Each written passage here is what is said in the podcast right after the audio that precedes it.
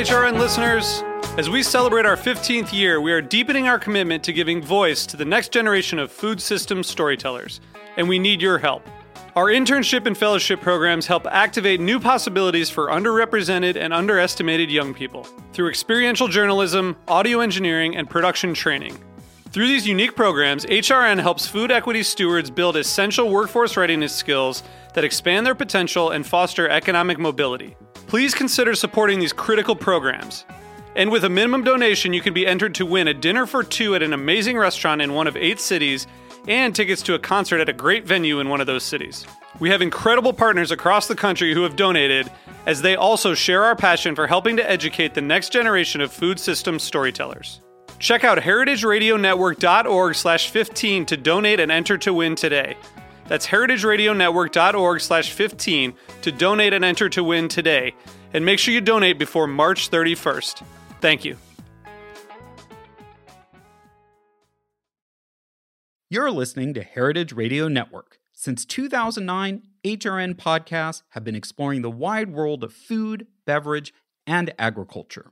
Learn more at heritageradionetwork.org. This episode is brought to you by Wisconsin Cheese. We do more varieties and flavors of cheese than anywhere else on earth. By pushing the boundaries of what cheese can and should be, find your next favorite cheese at wisconsincheese.com.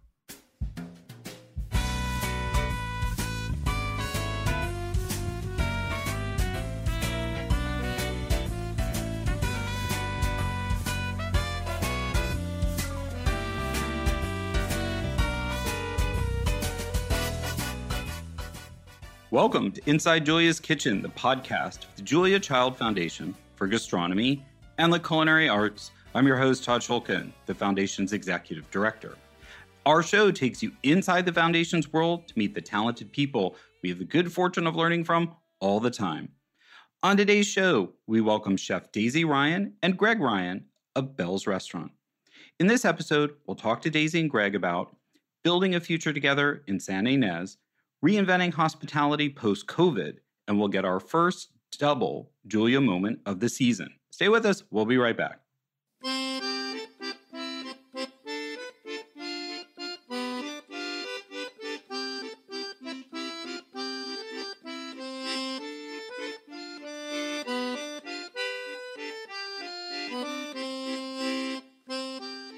As always, we launch the conversation with an inspiration from Julia. On this show, we've covered Julia's admiration for chefs and Julia's love of Santa Barbara, but not Julia and Paul as a power couple. Yes, you might call it soft power, but certainly later in her career, Julia had influence.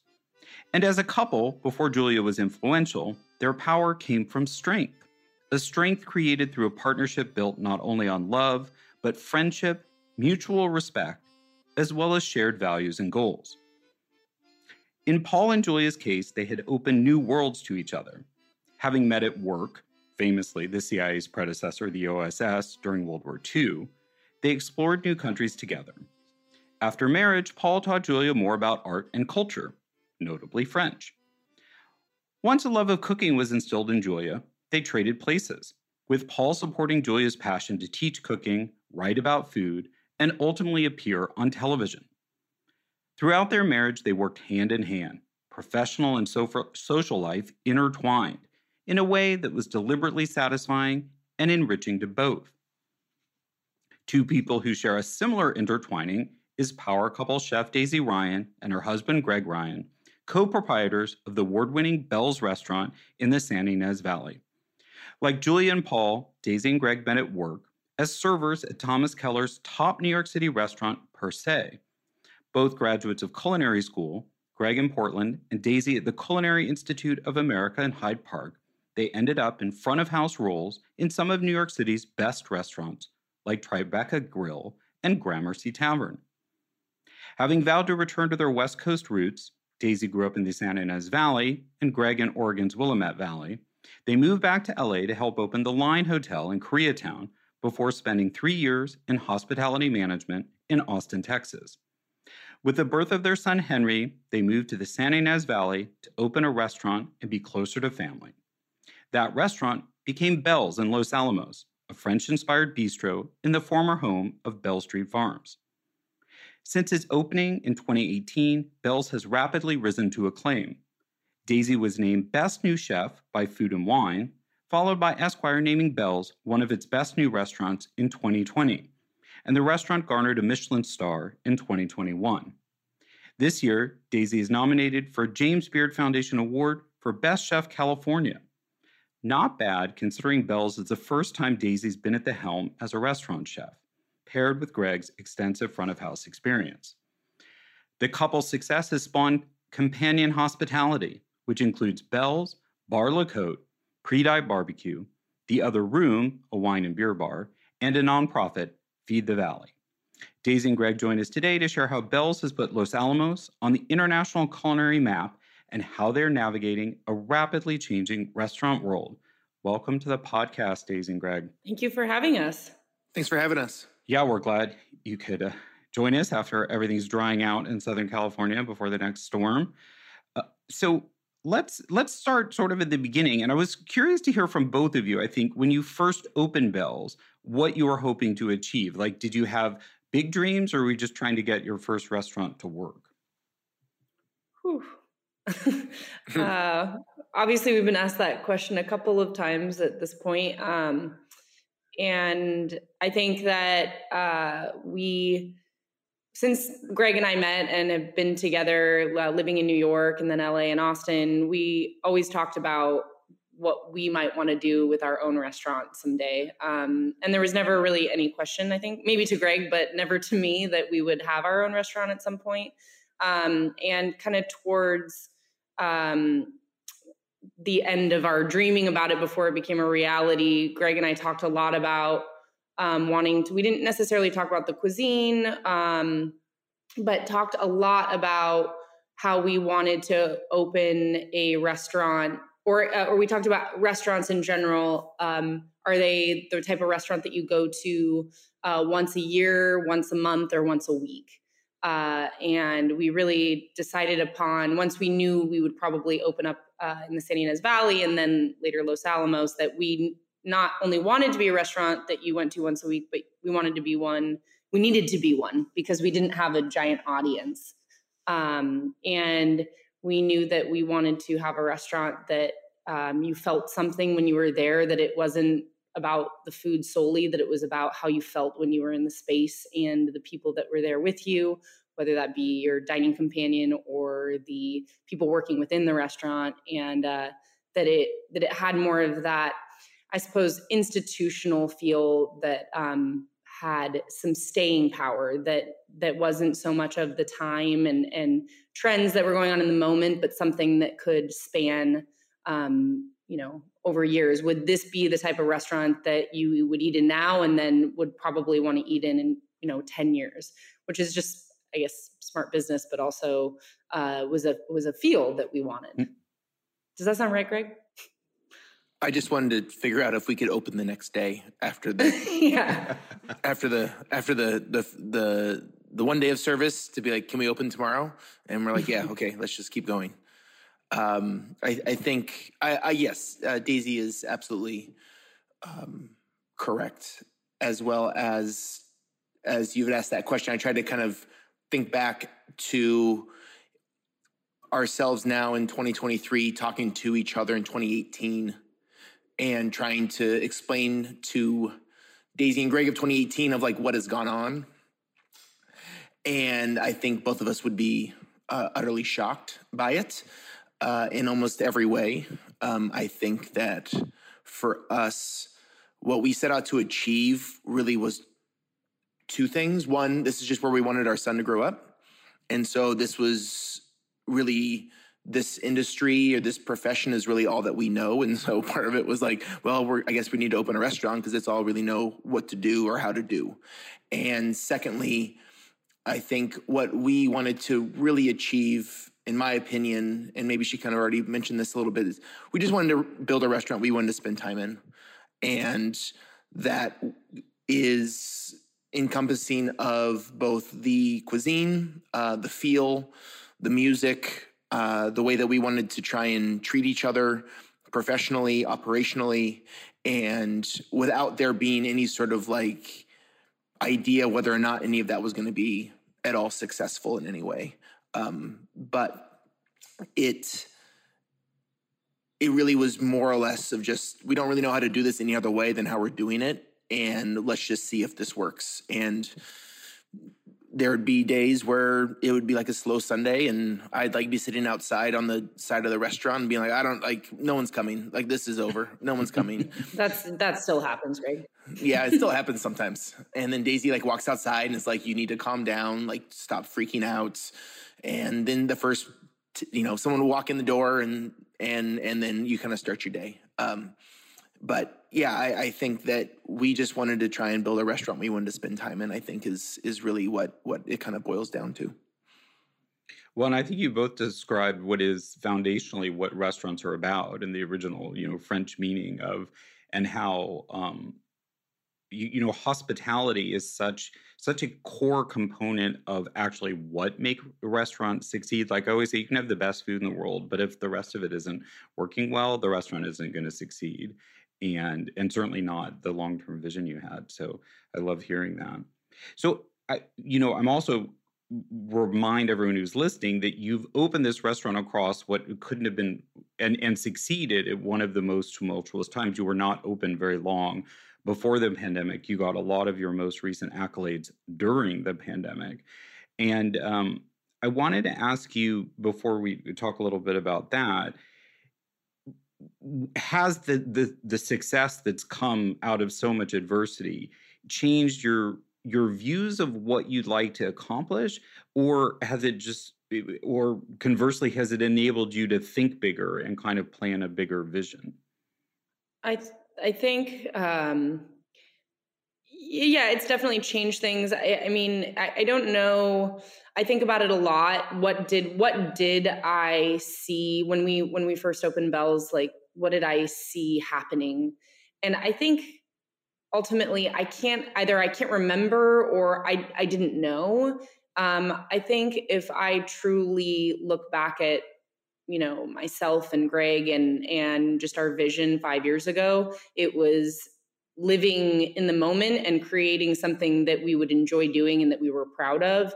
Uh, we certainly never ever i mean i feel maybe a lot of people say this but never had any idea of the recognition that we would receive uh, as a restaurant. And it feels you know kind of tenfold in our in our pride about it just because because we have done exactly what we wanted to do. I mean and having to um ebb and flow a little bit with of course business practices and and you know the practicality of owning a business. But ultimately we we act on a day-to-day basis in a way that we want to um, as far as how we operate um, and i think yes with with everything that has gone on in the past five years of course the pandemic and and some of the accolades that we've received um, there yeah there's this there's this growing pressure. Um, and actually, the word that Greg and I have kind of found use instead is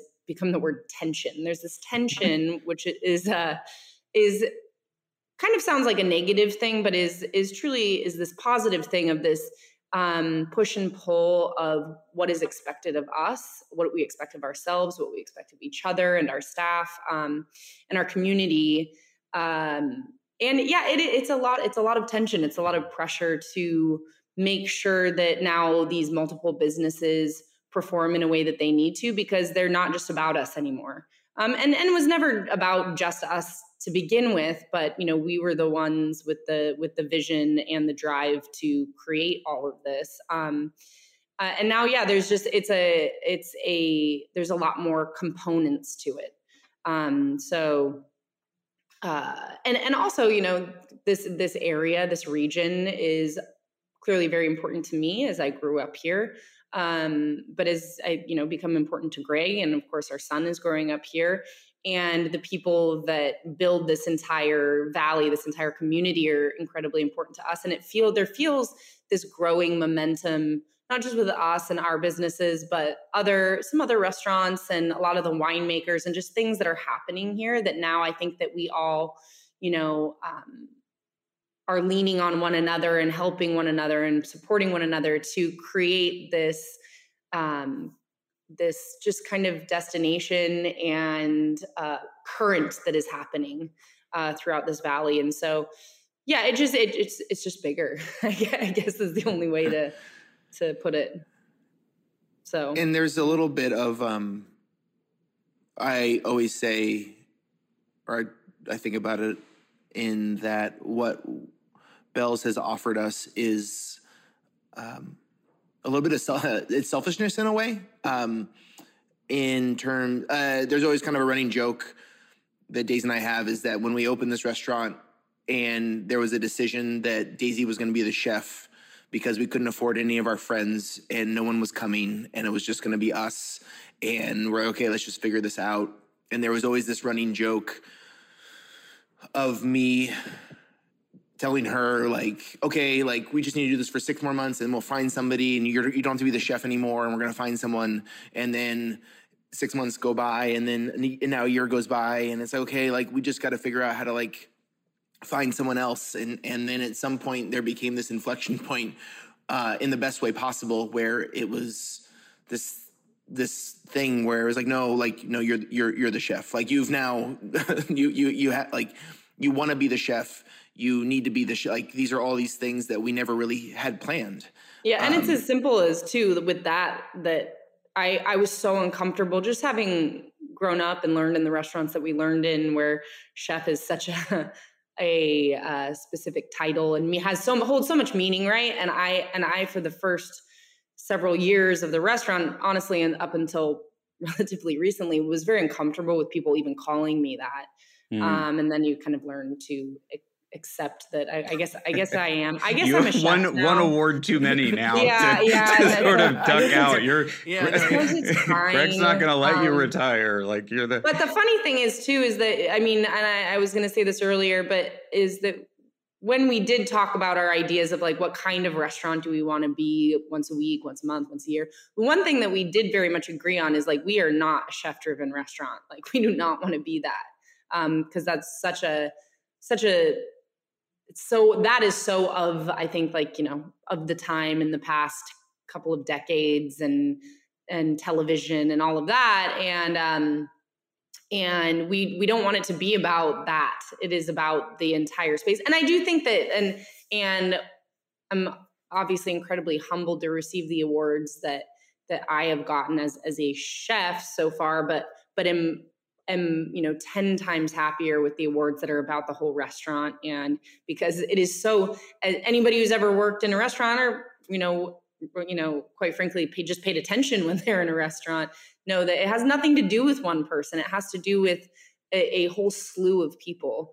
And um, none of us would be able to do anything without one another. I mean, unless you are, you know, a much smaller restaurant that serves a much smaller amount of people every day. So, and even then, uh, so it's just yeah, it's been an interesting for me personally, an interesting transformation, and then of course for us as um, husband and wife, and as a restaurant, and and it's just a it's a it's an interesting thing and I think that just to kind of answer your, your question, we've kind of gone gone off the, the rails here a little bit. But what what we have found Bell's to find some because of Bell's success, what we've been able to build kind of organically, what we hope is is a community and this very selfish part of who we are, and that we're never this is where we're going to live for the rest of our lives, and that we want to continue to find and foster and promote and be around other people who also want to do interesting culinary hospitality things. And so you then get a chance to say, okay, well, there's no place to eat oysters really in this valley. So let's then, we have this opportunity to open a seafood restaurant. Like, let's do that. And we just met someone who does amazing barbecue. Like, this isn't really our idea. So, how do we be a part of that with them while also allowing them or, or you know, allowing, not allowing, but just get, you know, helping with this opportunity of barbecue behind this restaurant. And it, it, it starts to kind of snowball a bit in a really cool way where you start to try and put these things in place or try and figure out how to put these things in place that are not just beneficial to you is kind of beneficial to this whole idea of like as this community grows and evolves a little bit. And I think a lot of that has had to do with the success of of Bell's itself.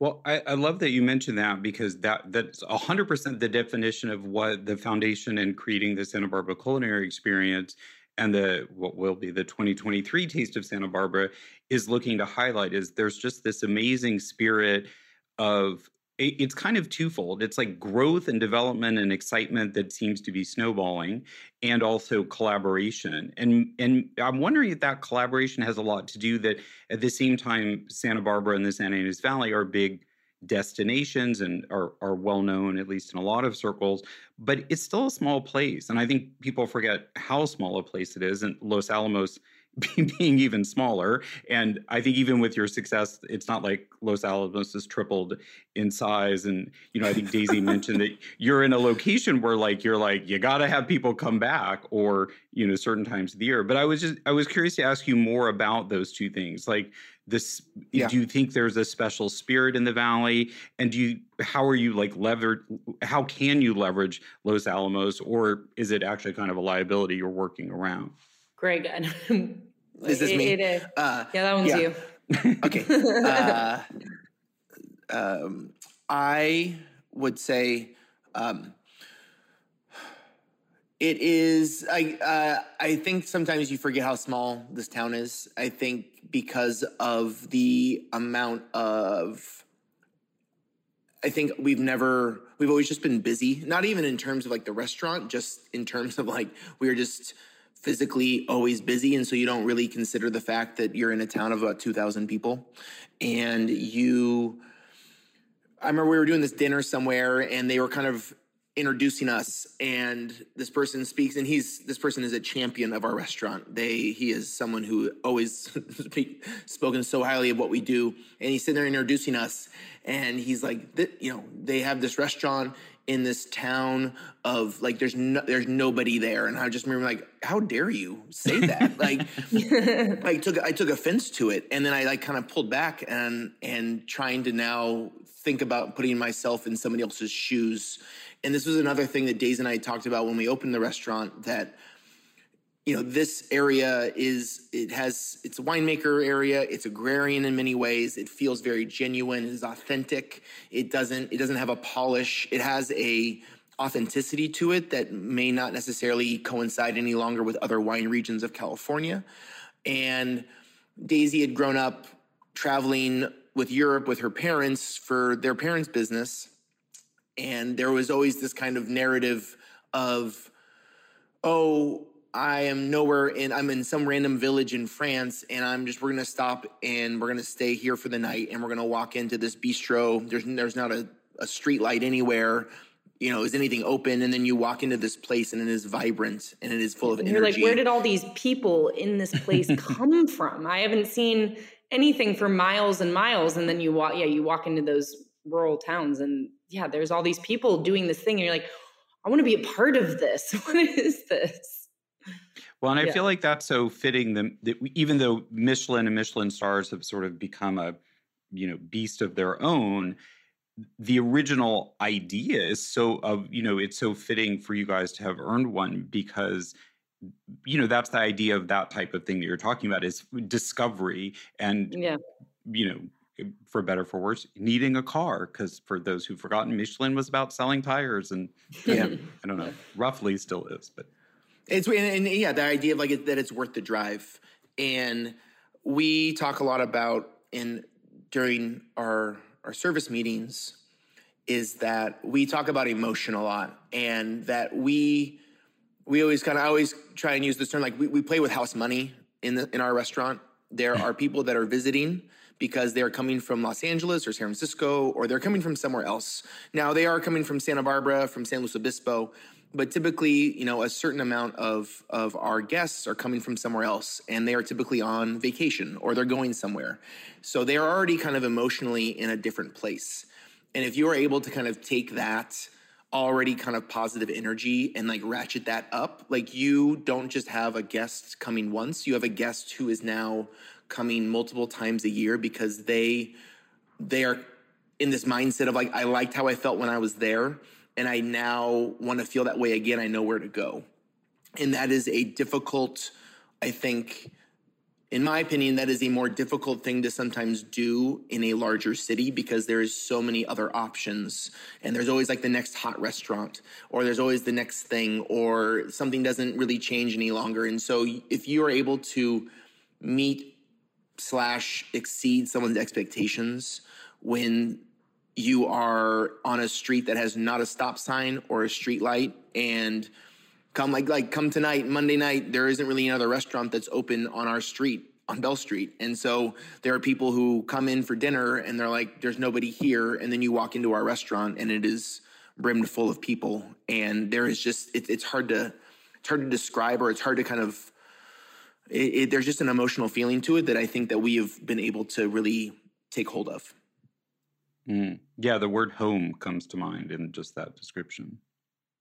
Yeah, for sure. For sure. I mean, it is, while we have so many more people that work with us, way more people than we ever imagined on a nightly basis, I, I think that we have been able to really hit home for people in a way that is that is emotional that isn't necessarily about oh this is the best dish I've ever had, or that this is the best service I've ever had. But because of where we're located, and then on top of the type of just experience that, that we are able to try and provide, it it, it really it really kind of it all connects. It's, it's, the dots it sticks connect. with yeah, it sticks with people. It sticks with people. At least that's the hope. yeah. Well, no, I think there there's some evidence of of uh, that. All right, we'll take a break and we'll be back with more from culinary power couple Daisy and Greg Ryan. Stay with us.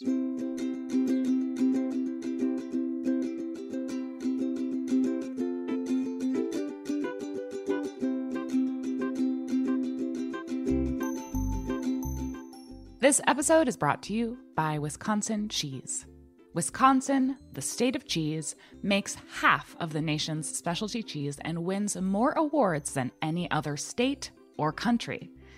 Our heritage and traditions, master cheesemaker program, and the American propensity for innovation all put Wisconsin on the cutting wedge of cheesemaking. With over 600 varieties of cheese to choose from and 5,500 national and international awards and counting, get ready to turn your refrigerator into a trophy case. Enjoying a Wisconsin cheese is basically like winning a gold medal in culinary achievement. Set your mind at cheese. When you bite into a wedge of Wisconsin Wonderful, you know it is made with the ultimate skill and passion possible. Find your next favorite cheese at wisconsincheese.com. Welcome back. We're talking to Chef Daisy Ryan and partner Greg Ryan of Bells about their growing Santa Ynez Valley business. So I want to kind of hear more. We've sort of talked around the edges of uh, companion hospitality. But before we talk about that, we started to delve into it, and I know you guys have done some innovative things. So I wanted to cover, you know, the pandemic has certainly taught everybody lessons of all various kinds, and certainly the restaurant business. But I was curious to hear specifically from you guys about what the p- pandemic taught you and and really how you made some big changes in your in your business model. I don't know whether you were planning to make them already or because of the pandemic. So I, I would love to hear your thoughts on on pandemic lessons and changing business models. Uh, I'm sure the lessons that we learned are not dissimilar to many other people, not even just in the the restaurant and hospitality business, but in every business. Is that uh, is to be flexible. Um, and that every time something uh, kind of comes at you from left field it's not the end of the world. And uh, how do you meet challenges and and uh, jump over hurdles um, just with a little bit honestly with more ease. Um, i think it taught us that uh, and that hard work pays off sometimes and and that you got to do what you got to do. Um and we yeah we made a we made a lot of changes as many people did. Uh we most notably moved from being an a la carte restaurant at dinner to being a prix fixe menu uh, and then of course to uh, service included as well. Uh, it was definitely something that we had talked about a lot of once once we bought Bell's, kind of knew what type of direction we wanted to go in. Once we decided I was going to cook, uh, I was really most comfortable having gone to to three years of culinary school at the CIA um, and being fortunate enough to travel in France a lot with my my parents for their business. Uh, French food seemed what I was most comfortable with. I um, have a very dear friend, Julia Sullivan, who has a restaurant in Nashville, and she and I were talking, and I said, you know, I'm really nervous about this because I've really never cooked professionally. Um, I was trained in it, but but was always in the dining room. And she said, Daisy, just do what you're comfortable with. She goes, you know, you have a good palate, you know what good food looks like, do what you're comfortable with. So that ended up being French food, and then and then ultimately French bistro food uh, made sense for our location and the proximity to winemakers. And, and we certainly looked at um, Chef Keller's success with Bouchon in Yountville. And um, so, so that was the catalyst for French food. But also, um, I, I, when I, I think I was about 20, I was in France with my dad. And um, through one of his manufacturers who owned a one Michelin star restaurant in Provence, I set up a week stage and that restaurant did a really cool thing that's much more common in France, where it wasn't a super fine dining restaurant, but they had a prix fixe menu every day and they didn't even have options. But it, you know, as I recall it, there was a little canapé or amuse-bouche and then a salad and then um, or it was just an appetizer of some sort and then you had at that point a choice of meat or fish and then some small dessert. And that was all they did. And they changed it daily. And I always just really, really loved that model. Um, but, but, you know, from the get go, it seemed like, well, we're already doing something a little bit crazy in this teeny tiny town. Um, so we're, we, we have to in a way cater to people a little bit more do something they're more comfortable with. We have to get people in the door. So it was something that greg and i had talked about. Obviously we have we have experience in prix fixe menus and tasting menus.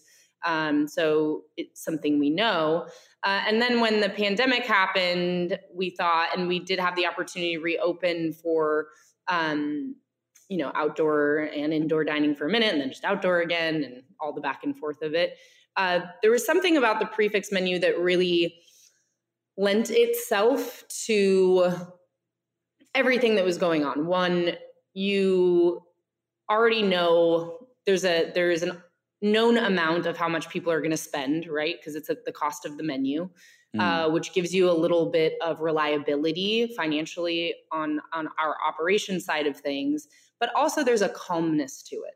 Uh, we thrived on Bell's Bell's uh, a la carte menu before the pandemic thrived on this energy where we didn't even do outdoor dining at the time. We packed lots of people in this tiny space and it was fun. And the winemakers are walking back and forth across the dining room, sharing wine with each other, and people are standing at the bar. And it was much more of that, um, you know, that nightlife feel, even in this middle of nowhere town, that made the restaurant have the energy that it did. Um, and obviously, and, and that that just wasn't that didn't lend itself to the pandemic. So mm. it, we automatically had people that were sitting, they weren't standing up, walking around, uh, a lot more two tops. Uh, people were spaced out. And, and there was yeah there was there was some serenity to it in a way and and on the kitchen side as well a, a, a menu or a tasting menu inherently lends itself to a calmness in the kitchen. And I think in a world of so much unknown and so much chaos there was something that was known. So that was that was something that we switched to and and as we got further and further into the prix fixe and closer to a place in the world where everybody thought okay maybe this is the end we're going to reopen. When you guys reopen are you going to go back to your normal menu? We got that question a lot and greg and i thought no we're, we're never going back. Um, and uh, yeah so that so that really pushed us into doing something i think that both of us wanted to do far before um, but didn't really ever have the reason to take something that was working uh, and change it. So that was the big outcome. And then, of course, adding um, service included in giving servers more stability. You know, it doesn't matter how busy we are tonight, you're still making this amount.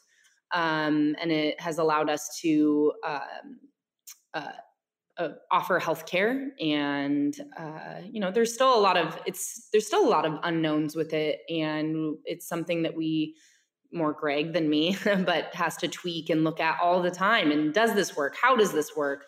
Um, so, so you know, it's ongoing, but isn't everything all the time. Mm. I'm struck by that, and, and, maybe Greg, you want to comment that you, you've also described something that that I think has been brewing as essential and needed a shock to get back, which is that you guys have taken control back from the diners of really running the yeah. restaurant on the terms that you want, rather than the old the customer is always right and we have to offer everything to them.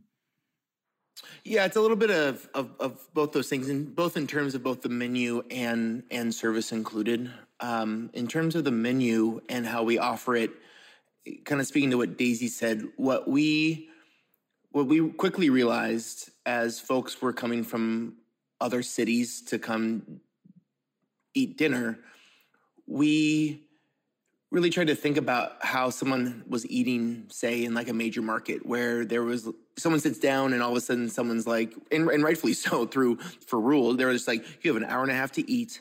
You have to put in, you have to do this, this, this, and this. And there became this very kind of anxious energy when you were dining in a major city during the pandemic, um, when we were allowed to reopen. And, and so what we, what we quickly realized is people came up was that the prix fixe allowed for us to kind of remain in control without having to dictate all of these rules to you. I didn't have to tell you dinner was only an, an hour and 45 minutes because there was a beginning and a middle and an end and you were done in two hours. So there was no need to have that kind of conversation. Mm. And that there was there wasn't a ton of people around anyone. it was a very small town. And so there became a different sort of energy that we were allowed to a more calm, soothing sort of energy of just like you're out, you're out of this major city and now you're up here and we're going to take care of you and it's not going to feel rushed, but you're also but we're also not going to let you sit here all night either. And and there's going to be a little bit of a give and take um, in in terms of of that of that experience. And by offering multiple choices within the menu well, yes, it allowed for a certain sort of set idea in the kitchen. It also allowed for there to be somewhat of like some autonomy on the guest side where they weren't, it wasn't a chef's tasting menu. It was, here are our options tonight and you get to choose, but you don't get to choose all of them. So we're going to kind of like find this compromise middle ground of that this is kind of the best path forward for us and it gives you some choices but we are able to kind of keep everything in, in line with how this meal is going to go. Um, and and it, like we it helped with some shortcuts in terms of servers who was like oh somebody's a vegetarian or somebody has this like those are already kind of built into the menu so it, it allowed for that to be a bit an easier of a conversation. I was struck by how french that is and and, and it's also it it, it stands out more in France, but is true in a lot of Europe. And a lot of it has to do with mm, practicalities there. You know, you can't afford to have as many people in the dining room. And that's how they've managed it for years. But I, but I'm struck by you know that that's a very common thing to find throughout France. Is yeah, is, is, yeah. is a set menu that may change daily or semi-weekly, but it's, and then not to mention just in terms of the fact of Daisy's skill set and our ability to connect with farmers and purveyors on a day to day basis, where you are not trying to deal with a lot of commodity produce and a lot of commodity proteins. Those things change daily. So if mm. you've put yourself in this fixed idea of like, oh, like this this menu is laminated, I can't change for the next six months, or I have to R and D this thing. It's like no, like we are going to the farm stand every morning and picking these things up. So we need to make this change today. Or Stephanie Mutz, who's one of our fishmongers and our uni diver, is he is here with a 20 pound halibut. And who are we? Like this, the, it, there's so many, the, the ecosystem is, is vast and is deep. And so you have to kind of really embrace all of those things and this menu allows for that to to be embraced yeah and i think that it also just for me with with the food and there's this this this ide- ideology that i i would like to see well everybody get away from but the way that we operate largely in America, of course, in other parts of the world, is I want what I want and I want it now. And with just the way that everything is with Amazon, and I mean, that's largely possible. You can have whatever you want. I mean, given that you have the means and, um, but but sometimes even if you don't you know you walk in the grocery store and it's all there i can serve figs 365 days a year if i want to um, and that just seems it's a not sustainable and b you're also doing yourself a detriment because once you've decided oh i'm put this thing on the menu and it's going to stay there you end up compromising on so many levels. You end up compromising the quality because it's like well i need to have strawberries on this dish so i'll take them from wherever i can get them. Um, and you know i don't think we have to go through the like supply chain discussion of it but also it, it, yeah it, and again the word flexible comes to mind. It's like we we all have to be flexible. You know what? Yeah this thing we you know it's and that goes into 86ing items on menus or something that we don't have a lot of and people come up for lunch and get upset well i wanted the uni crepe. Well we only did this many today because we only had this many. Um, and people's expectations of that they need to have everything all the time is it's just like just doesn't make really doesn't make sense and uh, is something that we've slow i think in a way over the past five years we've pushed people to realize you know we're, we're going to feed you well. Uh, just there has to be some trust. So so the prix fixe helps with that. Yeah no i think there's a whole necessary reset of societal expectations. And I think that was really well put. I see that with my children who've grown up with Amazon yeah. Prime. And if something can't be delivered within 48 hours, they're like apoplectic. And I'm like, okay, we're we're familiar with that. Yeah, no, but it's crazy. Like now we're, I, who knows what this implication is for the next, you know, Gen Z of, right. you know, that. And so, well, we better start. Yeah, it's good that you're starting now to try to re, to reset yeah. that. And you know, yes. I spent a lot of time advocating for, particularly with my own family, about eating seasonally. A, because you still get the best taste if you eat something seasonal and local, and B, it's terrible for the environment. And it's just like, it, it's also a very French philosophy of there's actually some pleasure in ha- and making things special at only one time of year. Once it's available right. all the time, everywhere, you take it for granted. Yeah, it's like having I have to explain to our son, why isn't it Christmas all the time? Well, if it was Christmas all the time, you wouldn't care about Christmas. A hundred percent. Someone in my neighborhood had Christmas lights up all year, and I was like, actually, it makes it unspecial, or at least yeah, yeah, turn exactly. them off if you don't want to take them up and down. so before before we go to break, I just wanted to hear uh, quickly from you guys about you know how things are going with companion hospitality. You kind of mentioned that it sounds like the expansion of it has been very organic, and wanted to also hear how Feed the Valley fits into that.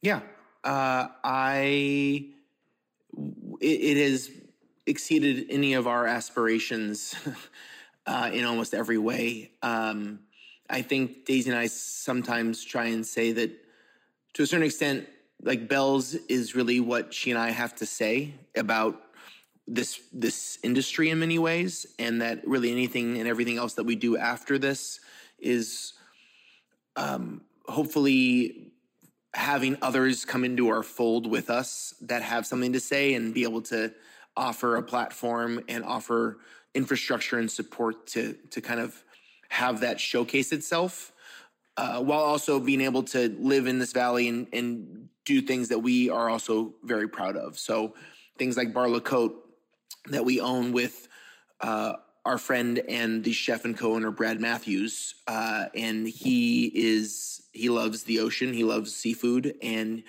uh, he loves uh, you know Portuguese and, and Spanish um, kind of leaning uh, you know culinary ideas, and and so we and I just and one, like I said before, I just I just really need to eat oysters. I just need to have oysters at the ready at all times. And so, Greg, that's comes, going against everything we were just talking about. Well, but can you get well, them at the ready uh, from oysters? farmed, farmed, farmed. Oh yeah, yeah, we get them from Neil uh, up in Morro Bay, and there's fish that we get from uh, from Stephanie and things of that sort. It, uh, yeah, I understand. He's leveraging California, I'll- Daisy. He's yeah, I'll let him. I'll let him slide yeah. on that. yeah, thank you very much. Uh, yeah, what's your Just as long as you don't Amazon. product. Just as long as you don't Oh, yeah. Amazon Prime. I'm not, I'm not going to Amazon Prime oysters. Um, and and so this restaurant, Barlow has been here uh, a little over a year and a half, and is just this amazing 40 seat seafood tavern in Los Olivos that has its own personality, has its own kind of depth of flavor in terms of our our staff and our in the kitchen. Um, and what we always hope for is that there are there are multitudes of people every week that eat in both restaurants. And there are some that eat that have no idea that we are connected in any way, which we're really proud of. In some like I, I what I what I envision or what I hope for is that somebody f- finishing one of their meals on either side and someone kind of tells them that you know we have this other restaurant vice versa and they're like oh I, I just ate there yesterday. And then you kind of start to play back in your mind certain service points or food points or just certain experiential items of your meal that then call back to both restaurants and then you start to see that thread a little bit um, and and we feel like something like Bar Le Côte is this nice kind of palate cleanser in this valley where there is there's a lot of really amazing restaurants that tend to lean somewhat new American or kind of quote unquote ranch kind of restaurants, and that this is something that that kind of stands out. And so we're we're we're super proud of the team and super proud of the of what we put out uh, on a daily basis, and then things like Nick and Brendan at Priedite which has been someone that we've been working with since 2020 and that we have slowly just worked together as a team to help kind of bring their aspirations and their visions to to life and their their love of both California and barbecue. Uh, while it's still just being kind of a two-man crew with them we you know we're their we're their infrastructure. We're like we're their support and it really allows them to do what they do best, which is cooking and really trying to be who they are without all those things that get in your way when you're trying to open a business. When you're trying to run a restaurant we try and help take care of a lot of those things on the outside on the outskirts. Um, things like the other room that's really just to be honest we just there was no place to drink on tuesdays really here in the valley. And um, we just felt like it was it was time that we needed to find something and and so it, it, it's it's in collaboration with some friends of ours who own another little um, uh, kind of speakeasy slash um, uh, homebrewers uh, uh, shop in Solvang uh, called the Back Room. And so the four of us, along with um, our beverage director and, and, and their beverage director, um, are all kind of partners in this little tin tap beer bar and some really fun wines that we sell retail that our, our beverage director, Emily, takes care of. Uh, but it's really trying to fulfill kind of more personal things for us where it's like, we're going to be here we really want to like we want a certain type of beer bar or beer and wine bar and we don't see it yet so let's just do it ourselves um, the same thing will be for when we uh, are in we're partnering with some friends who work with us now who are opening up a, a thai restaurant here in the valley. Um, nick and ashley ramirez who lived in thailand for about five years and was cooking in bangkok and they came back here and they were trying to find that creative those creative juices and we were really missing that type of cuisine here and felt like these two who embody so many parts of that really help offer an opportunity for them to be able to showcase what they know and and and showcase what they do and so we'll be opening that in the next few months or so uh, in in Buellton, which will be pretty fun. Oh, that's exciting news. Yeah. Yeah, it should be good. Uh, and and then Feed the Valley was Eh, I'll make it as abridged as possible, but this was came about in April of 2020 when we were it was really, you know, just a really dark time where you were very already kind of quickly over trying to sell sandwiches and bottles of wine to people. And not because everyone wasn't supportive it just didn't feel it felt very it felt very empty in many ways. And you just saw a lot of you know what was death and destruction and a lot of unease. And you quickly come to realize that there was a ton of food insecurity um, not just amongst maybe frontline workers but really amongst a certain uh, an, an, older generation who weren't able to leave their homes. You had uh, you know kind of first generation families who dependent were dependent upon school lunches who depended upon um, community centers that no longer were able or uh, available to offer meals. And through some private donors who we were speaking with, we essentially built a, a model and a program where we as a restaurant would build uh, wholesome hot meals and we would then work with local social and uh, other kind of other organizations that were much more um, connected to the community and they were able to distribute these meals. Um, and over the course of time we became partners with the santa barbara foundation who is our fiscal sponsor. So they are our 501c3 partner. And we uh, every year along with four other five other restaurants it kind of depends on everybody's uh, kind of their bandwidth. We make meals every week and distribute them um, to people helping people, to the Los Alamos Foundation, um, and and has been a, a really uh, it's really helped connect us to a part of community that we had not been able to really reach.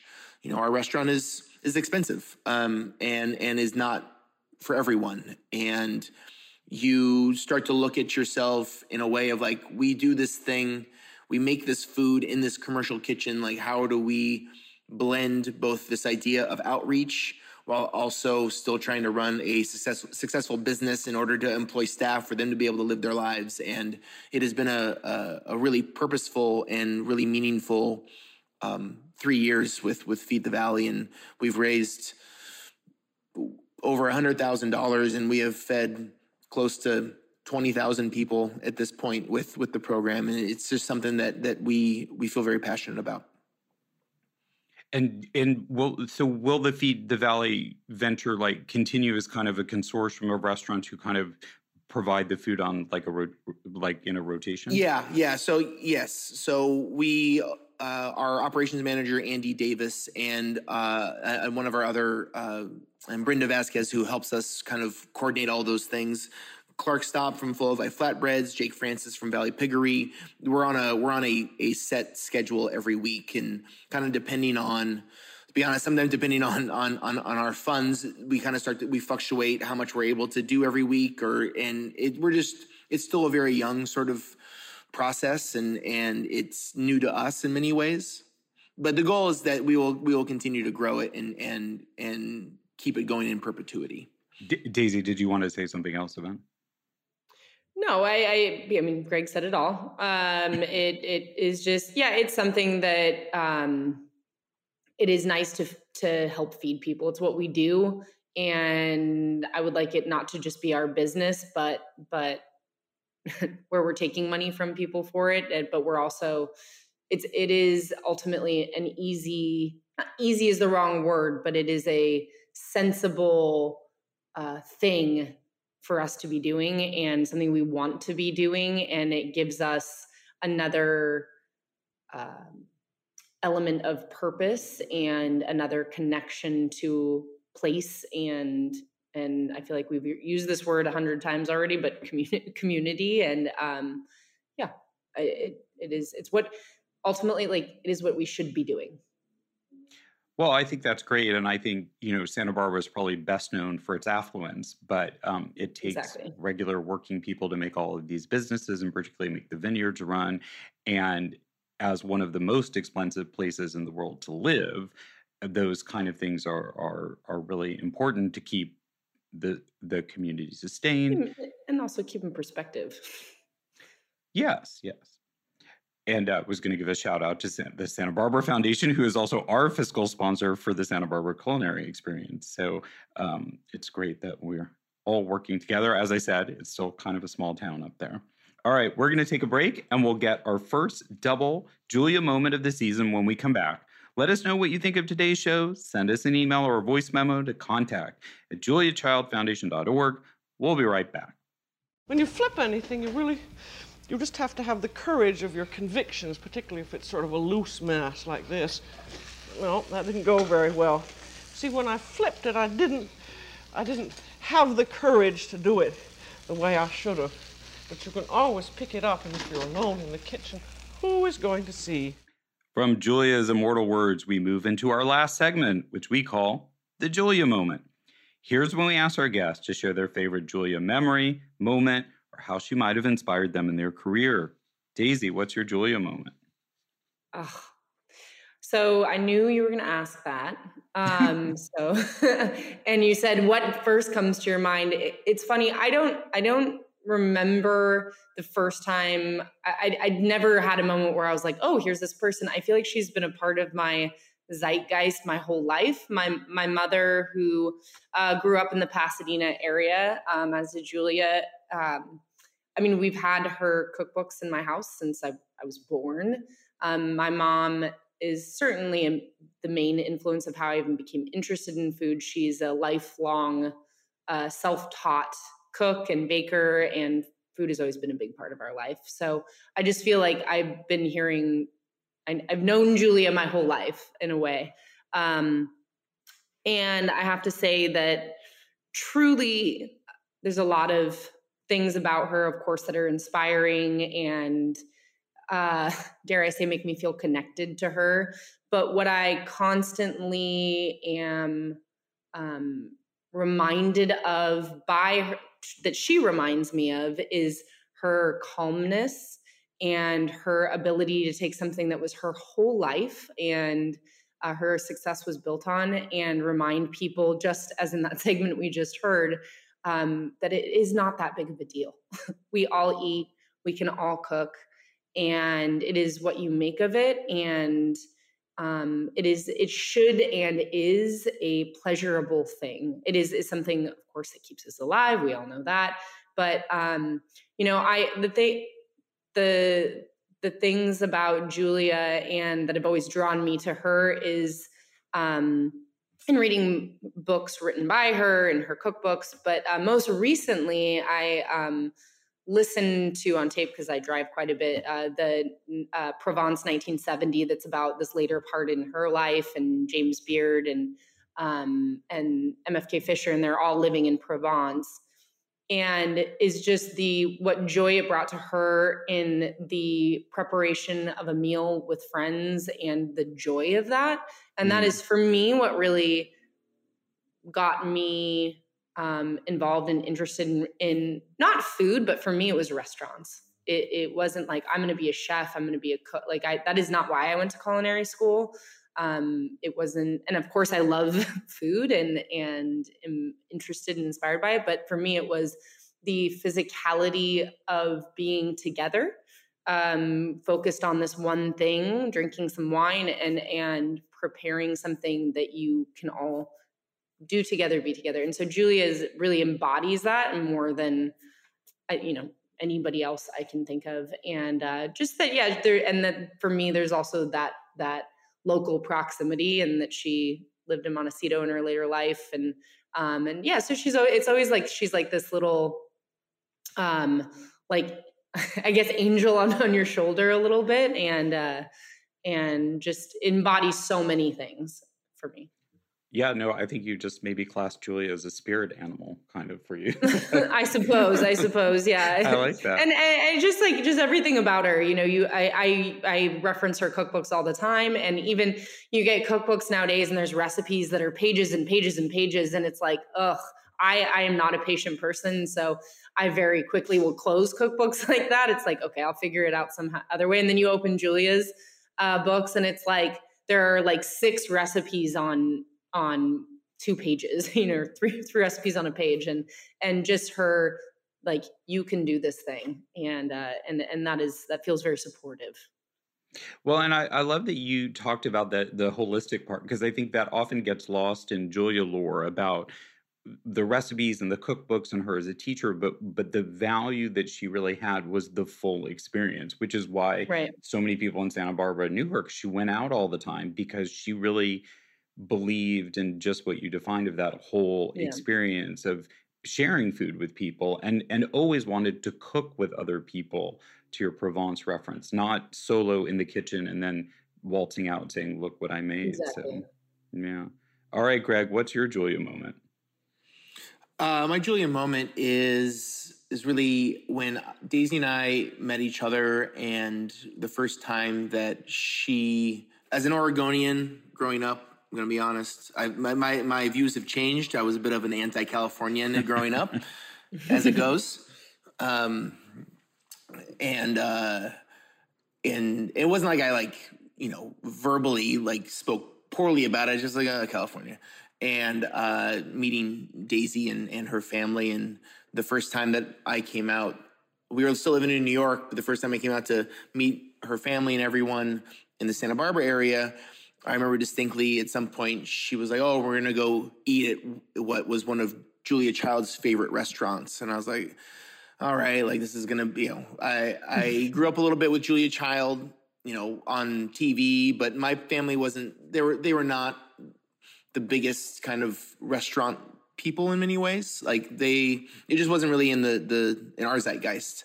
Um and I remember having this idea in my mind of like where we were gonna go. Um just having having a bit of a, a skewed idea of, of Julia, I, gue- I think, in a way, and us parking and like getting in line at La Super-Rica, and part of you is like, this is cool. Like this is just like this, you know, for this person to have a certain sort of of you know a totem of American culinary gastronomy and just what you kind of had a perception of that then this person also just really enjoyed an amazing you know taco. And and it tends to kind of put you in a, a place of of really trying to appreciate and love all aspects of different restaurants and different sort of experiences that could be anything from a kebab stand to a taco to you know having a, a full kind of dining experience somewhere and it, it was it was just kind of I think about it a lot I guess. Well, and since we're on radio, can you just, for those who may not be as familiar or even may have heard the Super Rica stories but haven't ever seen it, can you just describe what it looks like so that that brings the full picture together? Oh, Greg, are you going to be able to do that? Daisy, maybe you go ahead. Greg's not very Greg's not very good at visualizing things. Oh, okay. Uh, okay. yeah, maybe well, Da- maybe Daisy might have to. Daisy, go help, ahead. help him out, Daisy. Uh, I I mean, Super-Rica is this very um, unassuming building on Milpas Street in Santa Barbara, and it um, let's see, it's like this. Uh, what color is that? It's like a like a turquoise and Yeah, it's like white building. Slightly, I don't want to say it's dilapidated. I think they do just fine, but you know, there's this like covered patio on one side, and then you walk into this very small space, and you order from a window um, and you get you know whatever Mexican lager is your preference, and um, and then there, I mean, just, just like you would hope, there's the family back there making the tortillas, and uh, it's just yeah, it's it's truly. I I would imagine having I've gone there most of my life, but imagine it's what it's the experience of Mexican food. I think people often want when they are visiting, uh, especially Southern California um, from anywhere else. And the, the it's just it's if you like food, I don't know how you couldn't like that food. It's just wonderful. Yes, it. Yeah, I mean, I would describe it almost like it's kind of like a roadside stand. It really has no Yeah, dining for room. sure. It has an enclosed sort of porch. that- It has, yeah, it has, it has like that. I don't know if it still has like the the grass, like the the fake grass, like on the butt. Anyways, yeah, it's cool. yeah, I don't remember that. And people, but I think it's also that whole experience of it because because it's become a thing. Everyone, just like you were saying, of who comes to Bell's, most of the people in line, because you'll stand in line at Super Rica and it's worth it. Um, are it's convivial because everyone's excited to be there, and then it helps. The food is still wonderful and fresh, and that's great. I love that story. Um, and that's and it's okay. Us Californians can take you know what Oregonians think of us, but it's probably well Oh. I've, I've, I've, I've, I've flipped it. It's, it's fine. We can talk about that offline. okay. Well, thanks so much for joining us today. Thank you. Thank you so much. Thank you. This was lovely. Yeah. Indeed. Thanks everyone for listening. For more about Daisy and Greg Ryan's ventures, you can check out at Bells Los Alamos and at Companion Hospitality on Instagram. Daisy is at Daisy Nan Ryan. Go to bellsrestaurant.com to book a much sought after reservation via Tock. You should plan ahead. Video clips from the French chef are arriving weekly on at Julia Child on Facebook, and please follow at Julia Child Foundation on Instagram. I'm at T Schulkin on Instagram. Did you know there are Julia Child channels streaming The French Chef on Pluto TV, Plex, and Freevee, as well as on the PBS Living and PBS documentary channels on Amazon? Revisiting classic Julia episodes has never been easier. Now, have we whet your appetite for visiting the Santa Ynez Valley? I can't imagine that we haven't. The 2023 Taste of Santa Barbara is coming up May 15 to 21. Follow at SB Culinary Experience on Instagram for the latest news about events in and around Santa Barbara, including our upcoming special dinner at La Paloma Cafe on March 8th. The Julia Child audio clip from the French chef is used with permission from our friends at GBH. Thanks to my co producer at the foundation, Lauren Salkeld, and our sound engineer, Heritage Radio Network Armin Spengen. Our theme song New French Horn by Novi Valtorni. We're on the air on Heritage Radio Network on Thursdays at 4 p.m. Eastern, 1 p.m. Pacific, with downloads available soon after wherever you find your podcasts. We look forward to bringing you back into the Foundation's world next time on Inside Julia's Kitchen. Inside Julia's Kitchen is powered by Simplecast. Thanks for listening to Heritage Radio Network, food radio supported by you. Keep in touch at heritageradionetwork.org/subscribe.